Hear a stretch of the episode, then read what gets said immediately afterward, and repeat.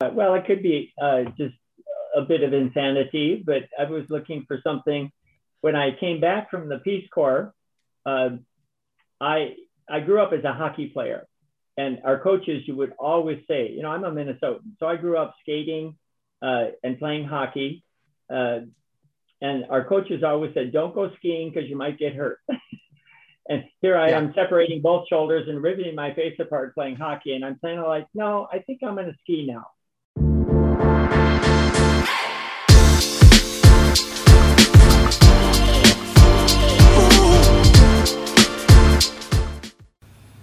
This episode of the Smart Athlete Podcast is brought to you by Solpri. If you're active at all, whether you're running or simply out walking for the day, you've probably experienced one of the number one problems that active people have, and that's chafing. Solpri's all new, all natural anti chafe balm solves that problem while feeding your skin the vital nutrients it needs to be healthy. If you'd like to stop chafing once and for all and treat your body right, Go to solpri.com to check out the anti chafe balm today. That's S O L P R I.com. Welcome to the Smart Athlete Podcast. I'm your host, Jesse Funk. My guests today, that is plural, which doesn't happen very often. Actually, I'm not sure if it's ever happened, but I'm glad they're both here. Uh, my guests today start with a Peace Corps volunteer over a number of years.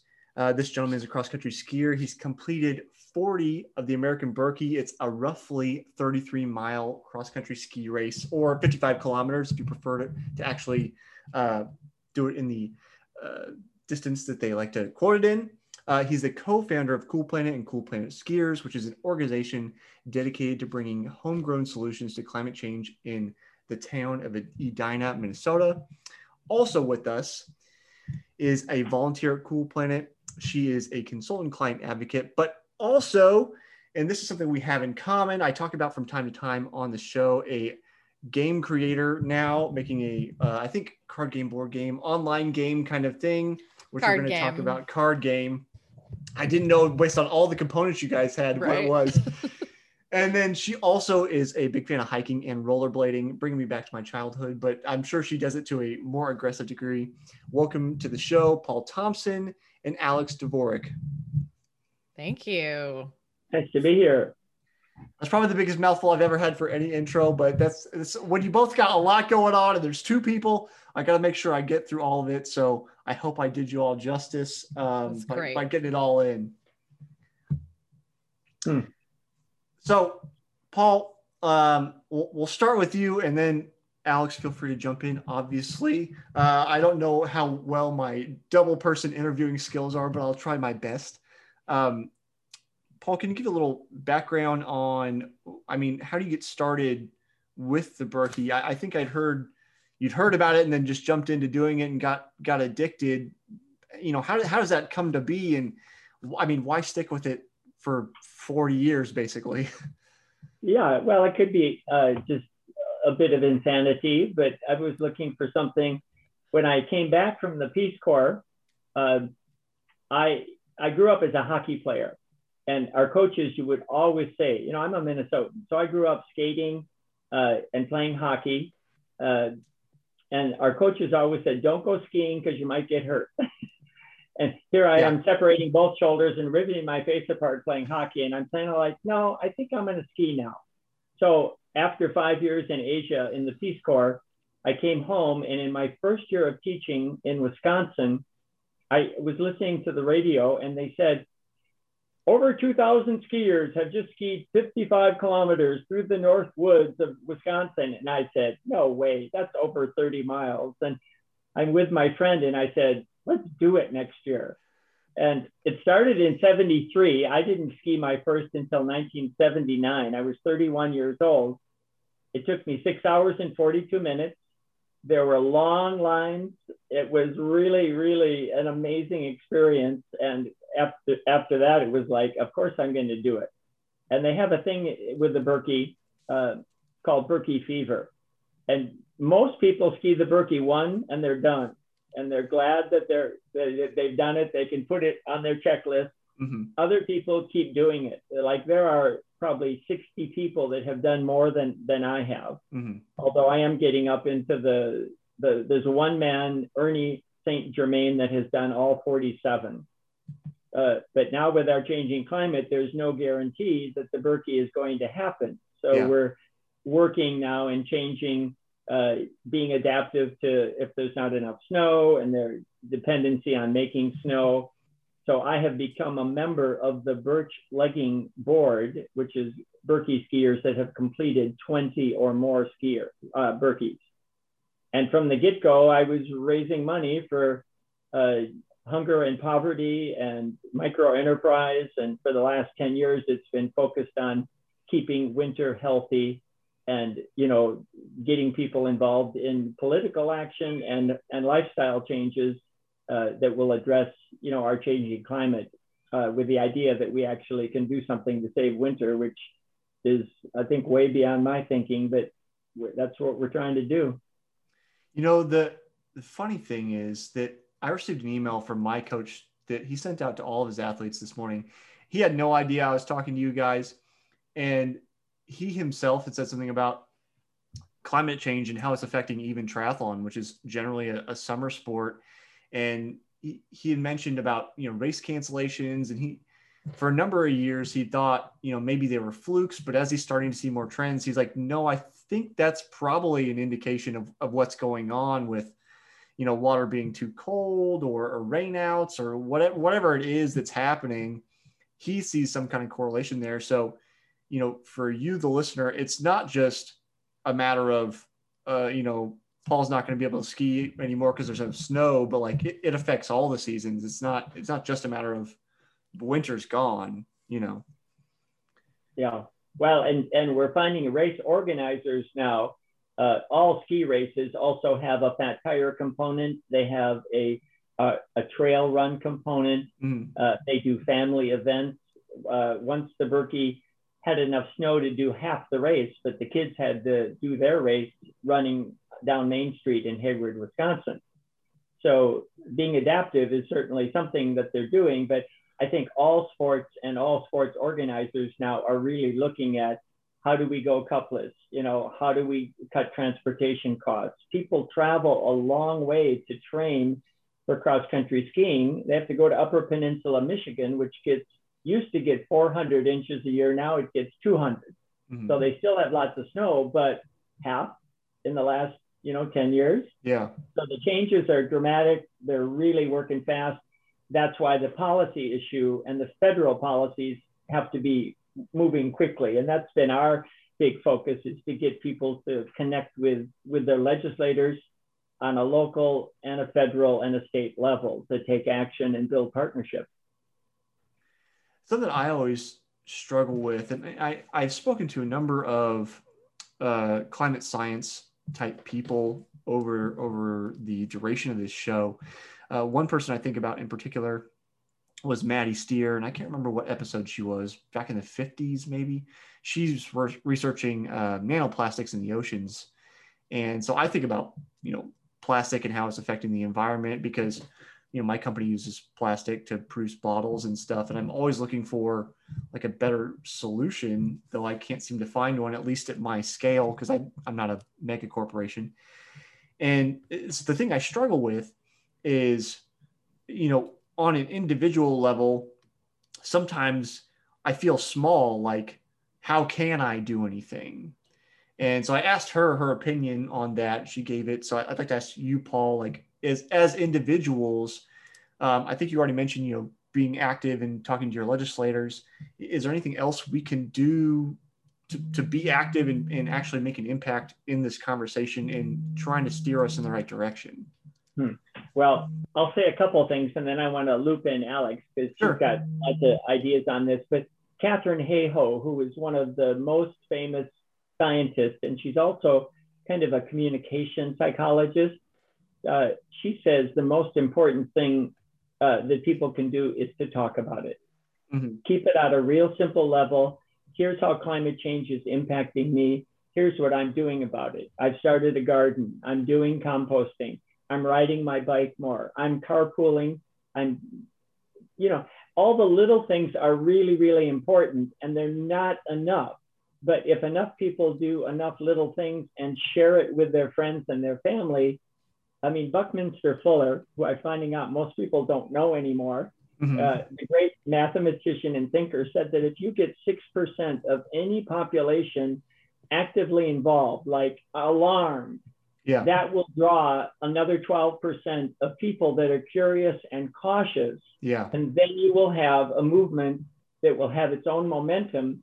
And it's kind of like reaching herd immunity. Yeah. You get enough people talking and doing things, then, and that is now happening with climate. COVID is going to move right into climate. Uh, and people are going to see that we've done this before on some levels. It takes teamwork. And, you know, if we find common ground, even amongst our differences, and that's why we brought in Braver Angels as one of the recipients of the Birkie 40 money, mm-hmm. because they're all about conservatives and liberals finding common ground and mm-hmm. not trying to change each other, just saying we have to work at this and it's not easy. Yeah. Alex, anything on that? Yeah, I've got a couple of thoughts about it. I've definitely struggled with this as well. I think this is extremely common. Um, learning about climate psychology, we feel really isolated, and this feels really big. And so it's very easy to say, there's nothing I can do. Um, and then there's a really big debate about, oh, it's, you know, individual change or it's system change. And the conclusion that I came to is we all have a role to play. And so I think about this in a couple of ways. Um, individual change works best as a communication um, and enrollment piece. So if you can make changes yourself and then talk about it, other people that welcomes other people to do so and then we're all working together. So there's that piece of it.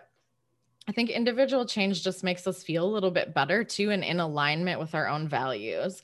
I'm doing the best i can um, to help make these changes and so that that's important to me to act on an individual level um, and then I also think it's important to note we are not only individuals, but we are also other other things, other roles. So you talking, Jesse, about I'm a business owner and I can affect this through my business and thinking about how it touches in my business. Or in the case of um, saving snow and folks in, in winter sports, there are organizations um, that are wanting to work together to, for instance, there's an organization protect our winters and people joining together. Hey, we're all skiers, we're all winter sports people, and we care about this.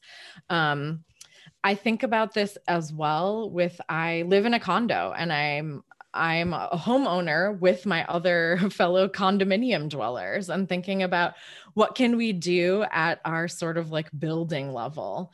Um, what can you do as an organization if you're if you work in uh, a large corporation, for instance, or even if you work in a small corporation, what can you do with your faith community, um, your church building, for instance, um, and, and banding together? So I think we can think about this in concentric circles of I am an individual and there's certain individual things I can do with me and my family. I am also a member of multiple communities and I affect things, and together this can kind of echo out. Um, and so that's how I think a lot about this. And I also just want to say, I think there's a really important piece of self forgiveness in this. Um, and I want to bring that out because sometimes it is difficult to find those solutions. You you talked about it with your business and the plastic use, and and you can't really find right now those solutions. And we're living caught in between this 21st century knowledge that we have that we've got to make these changes, but we don't have some of those yet available they're coming. They are coming. And that's the really exciting thing. But we're caught right now, and that can be really difficult. So, just realizing that and doing the best you can is, I think, an important piece of just keeping ourselves mentally and spiritually healthful while we're going through this. You know, I have a couple thoughts. The first is that t- talking about like small changes and doing what you can do. So, like, uh, I'm working on. I, I, mentioned to you guys before we started recording a new, a new sports drink, and so I've I've thought a lot about the the packaging for it, and is there anything I can do? I don't know exactly what we'll end up with, whether it'll be a tub or a bag or whatever. But one of the things that I'm committed to do with this new product, and by the time you're listening to this, it's still going to be months before this product comes out. uh, I, have, I'm, I haven't even received R&D samples yet, so be patient. It's coming. But one of the things I decided to do was get rid of the little plastic scoop. It's completely yeah. unnecessary, and so I'm going to be giving away um, really nice, uh, you know, like teaspoon, tablespoon mm-hmm. sets to go with you know first purchases because most people probably already have them, but I don't like I want to make sure it's included so people have it. And it's like that's a sim- it's a simple thing. Like we don't need to be throwing away millions of these plastic little scoops every time you get a new powder. Like it's completely unnecessary. So it, it's like my very very tiny contribution of not you know reduce reuse a reduce the amount of plastic that's been you know being produced in the first place. But uh, to more to your point, Alex, thinking about doing what each of we can, it, it, reminds me of, and I don't say this in the religious sense, though I, I did grow up in the Christian tradition, people talking about um, you having a different cross to bear. I think that's the thing that came to my mind when it's like we each kind of have different capacities. Is you know where it's like, well, me as a s- small business owner, I can make that decision to say, okay, we're not doing any scoops, and that's a small decision. And maybe somebody who's just a consumer they don't they don't have influence in their job you know maybe their decision is okay well i'm only going to buy things that don't have scoops or i'm going to you know go to like a soap refill place instead of you know continuing to buy containers. I'm going to walk places or bike places instead of you know you you we each have different capacities. Then there's other people say you know like the ceo of pepsico and maybe they say okay we're going to invest in the technology to actually make biodegradable plastic a, a real thing and not just a you know pipe dream which it kind of is right now although there's kind of been some breakthrough stuff on that recently. So eh, i think about it that way. And and like you said but both of you said that the more we as a global community talk about it the more prevalent and important the issue becomes to allow us as people that maybe don't have as much direct impact to, to push that idea forward so that the people do have the ability to to make that actual policy change or you know private corporation decision whatever it is they have that on the forefront of their minds as well yeah there's a power in numbers and i'm finding since the uh, the, the pandemic my neighborhood knows each other so much better Mm. Every Tuesday night, we went out with a beverage just to toast everyone for a year. yeah. And once, once the winter came, some people said, let's keep doing it. Uh, and, and now we've got this network and we're doing surveys. You know, what concerns you? Our city of Edina is doing a climate action plan. And so now I have all these new people to say, fill out this survey. You know, Mindy, my wife, and I are going to be on the climate action plan. We're actually going to take your ideas and bring them to a larger group of people uh, that include business leaders and young people and people in the city staff. But you know, I'm I'm pissed off that they're cutting down these big trees to put up big homes. You know, we need yeah. a bigger tree ordinance. And of course, everyone's a publisher now with social media. Yeah. So you have a good idea, you put it out on Facebook or Twitter or Instagram. That's why we're here because Caitlin, our uh, returned Peace Corps volunteer, her 16 year old sister got her into Instagram and mm-hmm. now she's doing Instagram for the Peace Corps and getting all kinds of results. So it's, you know, it's like keep doing what works, keep trying new things, and yeah. you reduce, reuse, re- we have to rethink. Right. You know, we have to start with you know, being open to maybe I am thinking in an old school way, which is easy for me. I'm yeah. 72. So I love working with 20 year olds and 30 and, you know, they, they got the ideas that, that we need to be listening to. So putting the youth up front mm-hmm. is a big part of the, the work that we're doing. And I'm seeing as soon as they can run for office, I'm voting for you, you know? that's the, that's the thing I think among my peers probably struggle with the most is that you know want to be active want to make a change but then it's like the baton hasn't been handed off quite yet. It's like almost there. You can you can kind of see it coming, but it's just not in your hand yet. And I I feel a, a lot of frustration from people about that. I think sometimes it's hard to because it is such an immediate need. I think it's hard to think in such long time scales, you know, because even say, you know, what, the average lifespan, something like low 80s here in the US, depending on where you live. You know, as a, I'm now 32.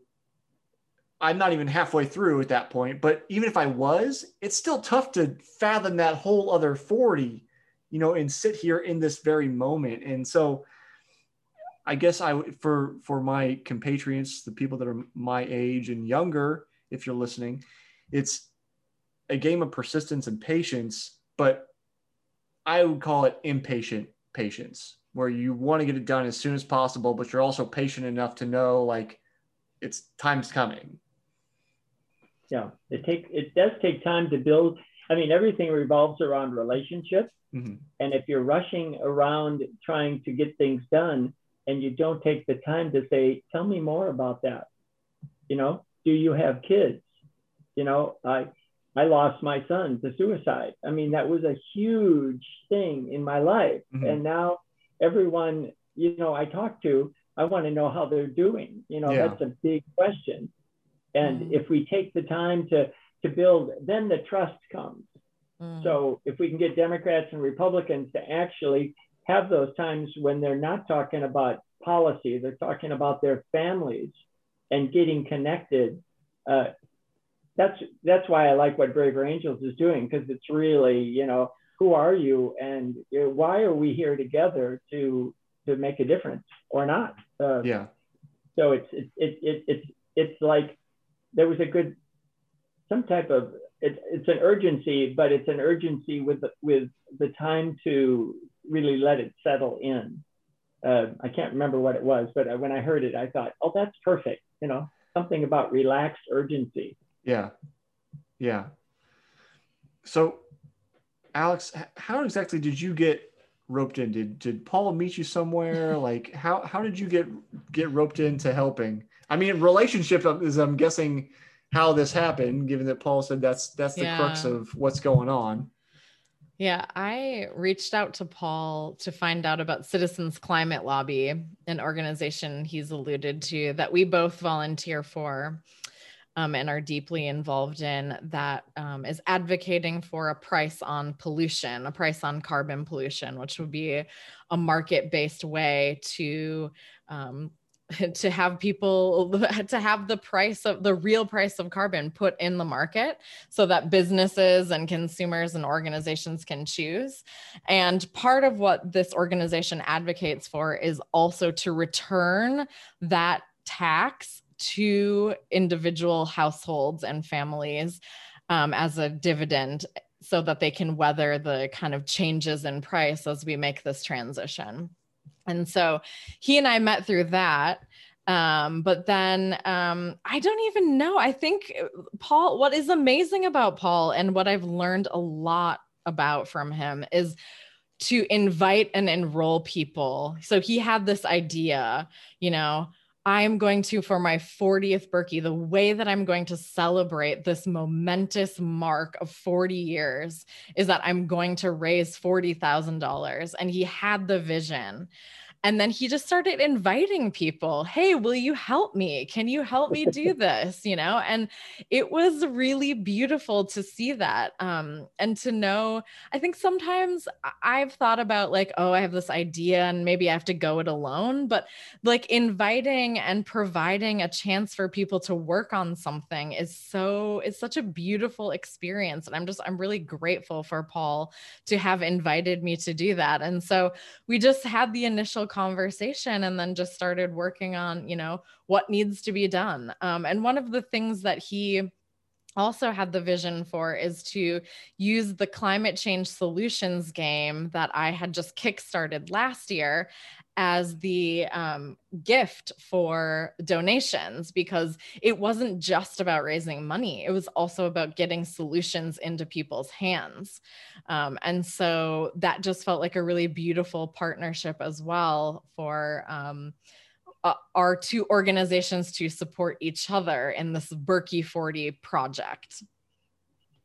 So then, and of the of the 300 uh, people, donors, over 100 of them have requested the greenhouse game, either online, print and play, or the the the box set. Mm-hmm. And I'm going back to the ones who didn't order it and say, "Hey, you missed an opportunity. you want to you want to get it. We'll still send them out because the real mission is deeper engagement." Uh, and so now doing these play sessions online are are just great. I mean, this is something. It's a, you'll love the game. You're a game guy. You know, yeah. this is this is a game, and it's a card and token game. So you get to True, play with money, carbon, hope, and hopelessness. Yeah. And you start off in a hole where the sky is mostly negative and you mm-hmm. have to flip token to get the, the clear skies back. And so it's really, uh, it, it's, it's a fun thing. So come and play next Friday. next Friday, we'll see. We'll see. I've got my, I've got my, uh, COVID shot on Tuesday. I'm probably not going to feel good on Wednesday, which would mean going to be like driving a ton to get up there by, by Friday. No, um, no, you, on your computer. Oh, okay. I thought you were trying to come up. I'm like, oh, it's like nine no, hours, but it's all it's online right now. Okay. Yeah. Send you the invitation. okay. We can probably do that next Friday. I've only got one one recording next Friday, so we can we can probably fit that in. Um, now I've lost my train of thought. Oh, the, with thinking about games, I uh, you know some listeners will know if, if you've listened to all of the episodes that I also design games uh, for another business, and I, I like to I design educational games largely. I, I, I like making educational games. They're good games first, and then like sneak in the education when it's what it kind of sounds like. It, it, just because people, I, I find generally speaking, people just want to have fun, and then if they can get something good out of it on the back end, then that like that's a plus. And you like it's like sneaking in vegetables you, you cooked them in butter, but you also gave them some vegetables to eat, so they got something good and delicious at the same time. Yeah. Totally well, agree. That is yeah, how we developed the game. Actually, we yeah, yeah. so my co-creator of the game, um, he really he he brought the des- the game design experience. So he held that vision of it must be a game that people yeah. want to play. It must be a good game.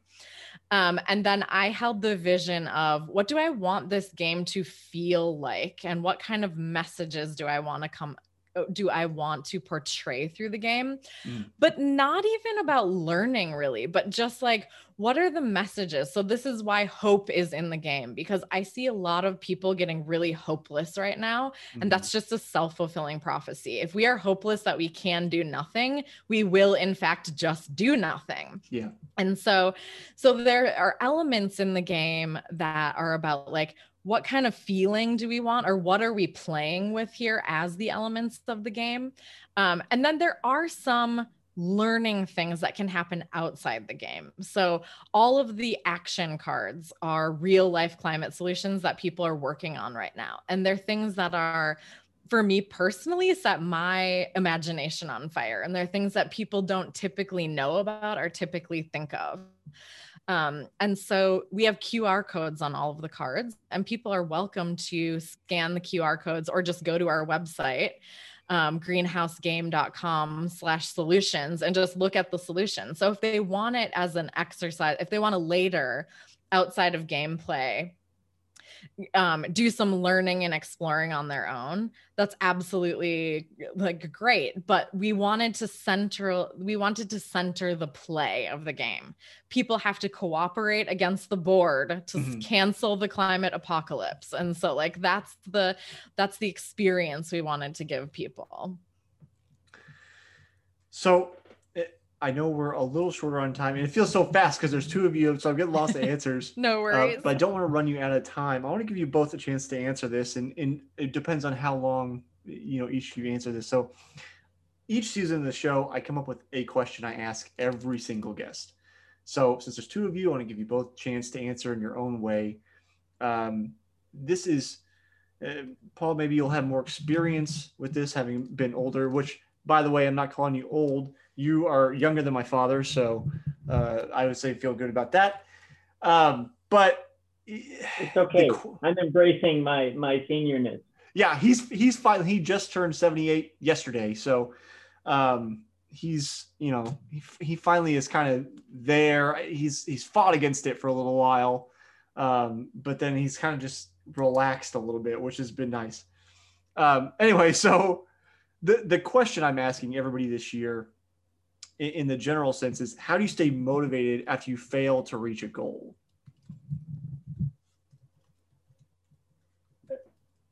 It doesn't really happen to me. I mean, I I'm I'm motivated. I, Good I'm night. just motivated, and it, as long if if I am upset about something, I write about it Mhm. and I share it with someone. Uh, you know, motivation comes from inside. I think I was just born to make a difference. Uh, you know, when I was younger, I would read books about Gandhi and you know spiritual paths and and Ram Dass and all that stuff. And I said, okay, yeah, I got it. That's it. I'm just going to go and do what I do. And now, a, as an older person, it's inspiring other people to never give up. That's what the Dalai Lama said. Uh, we're, it's not here anymore, but I moved it. In my second grade classroom, it was like, it was okay to be upset. It was okay to, but it was never okay to give up. And you just, uh, you know, go into your corner or do what you have to do. I mean, coping mechanisms are important to have so you can, you know, recover who you are. But uh, motivation is not a problem for me. Uh, it's um, it's just it's it's a gift to be able to be alive at this time because we are the only ones that are going to make a difference, and it has to be done in the next ten years. Uh, and so, you know, stay healthy and be as happy as you can, but uh, find places to recover if you need that. And I spend a lot of time with people close to me, no names, that I will, you know, have to support them in being well and and taking care of themselves. Uh, and I have a lot of older people in my life now that are not doing well, and so again, it's that thing of honoring where people where they are in their life's change and their their phase. And right now, uh, it's it's it's coming in strong right now with people in my life. So I need to be there for them. So thinking of others helps a lot, you know. Alex? For me, I have a question that I I like to situate failure in uh, a moment in time and it's not a permanent thing. So when is failure? That is the question that I ask myself. So um you might have failed at at something. We failed at, at, at- for the Birkie 40. We failed raising our full $40,000. We didn't quite reach that but does that mean that we were not successful? No probably not. But there there it was some element of disappointment right? We we put out goals so that we can kind of like stretch ourselves and try to try to make that. And sometimes we don't make it.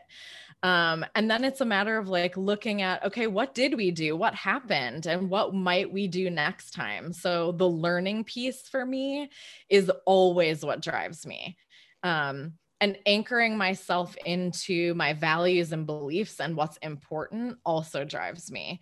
Um, and so it's those particular pieces that keep me um, that keep me going after a failure. Um, and i guess lastly what i would say is just um, I, I also let myself lean into the failure for a little bit. So, you know, hey, this is the day where I'm to pout about the, the fact that like this didn't happen. And that's a real bummer. But then like, it's like, okay, what, what can we do out of this? What, what can we make up? Um, and I think this is actually really key. I want to bring this back around to climate change because where we're at with climate change, we have failed to prevent some amount of climate change. We've just failed as a species. We are in climate change. We've warmed the planet one degree. Um, and so it's like we failed. And now we've got to look for the next stopping point. Science is telling us 1.5 degrees. We have the solutions. And so, like, let's like go for that next goal then like and that keeps me motivated. There's always something we can save. There's always something we can learn. And um, we need to do that. And that that's what keeps me excited and what keeps me in this work. Hmm. and it, it is a marketing problem right now. I see. Mm. how do we reach the people that aren't engaged? Mm. and your podcast is a great example of helping people to take that next step you know, like when we work with congressmen, we rate them A, B, C, D. We're trying to move them from obstinate to uh, on uh, you know, all the way up to champion. You know, there's all these different levels where you want to get people to just take one next step. But how do we reach the people that don't have access to computers? Uh, you know, that are living in other countries. I mean, it's a it's a big deal, and we have to really come up with new solutions uh, and I and I think the technology has been given to us as a way to to make that available, because racial equity is a key element here mm-hmm. of being able to get the brown and black and yellow and all these you know cultures engaged. Not like we have the answers, but I kind of think they have the answers, which I learned in the Peace Corps. I wasn't there to help them; they helped me understand how important it is to to receive from others. Uh, so it's it's it's a grand uh, it's a grand game. Talk about a game. You know, this one has big stakes. Yeah. Uh, and we do know what to do. Uh, and if you look at uh, Drawdown, the book by Paul Hawken, you know, the hundred most important things that people can do. Everybody can find, you know, a solution that fits them. And in Alex's game, she's got a whole list of solutions for the next edition because we keep hearing, how come you don't have this? What about that? And you know, it's it's a work in progress. Well, I appreciate you both giving very thorough answers there. Uh, I don't want to run you out of time, so I, I, will not make any comments on on your your answers as I'm prone to do. Um, Paul, Alex, where can people see what you're doing, keep up with you? See all the organizations. We'll try to keep down in the description wherever you are, whether you're on YouTube, SoundCloud, iTunes. Hopefully, there should be some links to the various organizations that Paul and Alex have mentioned. Um, but directly, if people want to see what you guys are doing, where, where can they find you? I think the, the, Alex, go ahead. I was just going to say mine's really easy greenhouse game basically everywhere. So greenhousegame.com at greenhouse game on Instagram and Facebook. We're we're slow to get our Twitter set up, but that is going to happen. Um, so greenhouse game. And if you want to email me, greenhousegame at gmail.com and I think for for most people, I gave you the four links of the groups that we yeah. funded through mm-hmm. 40. Yep. But the citizens with an S, citizensclimatelobby.org has 500 chapters in almost uh, in every state, many multiple states, and they will train people in how to become good citizens, writing letters, meeting with your members of Congress, developing these relationships between left and right. Uh, so that's that that's the one if people are really interested in getting more involved in, in creating a livable world. And then I think braverangels.org is just getting going now. They're a new organization.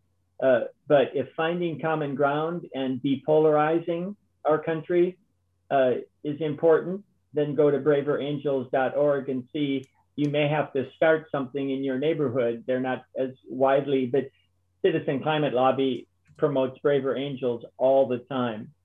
And then for those Peace Corps volunteers out there, RPCV 4, numeral 4, EA, environmentalaction.org. We have monthly meetings and we're doing some, some great stuff around climate, uh, around regenerative agriculture, around refrigerants. Uh, and it's exciting because we have a very particular story about all of us have had this two to three year experience living in a developing country. Uh, so telling our stories is, is a big thing, but everybody has a story, right? Telling your story is ultimately, that's why we're here. Yeah. Sharing stories, because that's what's left after we're gone is the story of our life. Right. Yeah. Yeah. Well, thank you guys for sharing your story. That's, I mean, in part, what this show is about is giving people like you an opportunity to share your story and the things that you're, you know, you find important. So, thank you both, um, and hopefully we'll talk again later about the game and and some other stuff that I'd like to talk about off air. So, Absolutely. Take care, guys. Please reach Happy out. Thanks that. so much. This has been great. Thank you.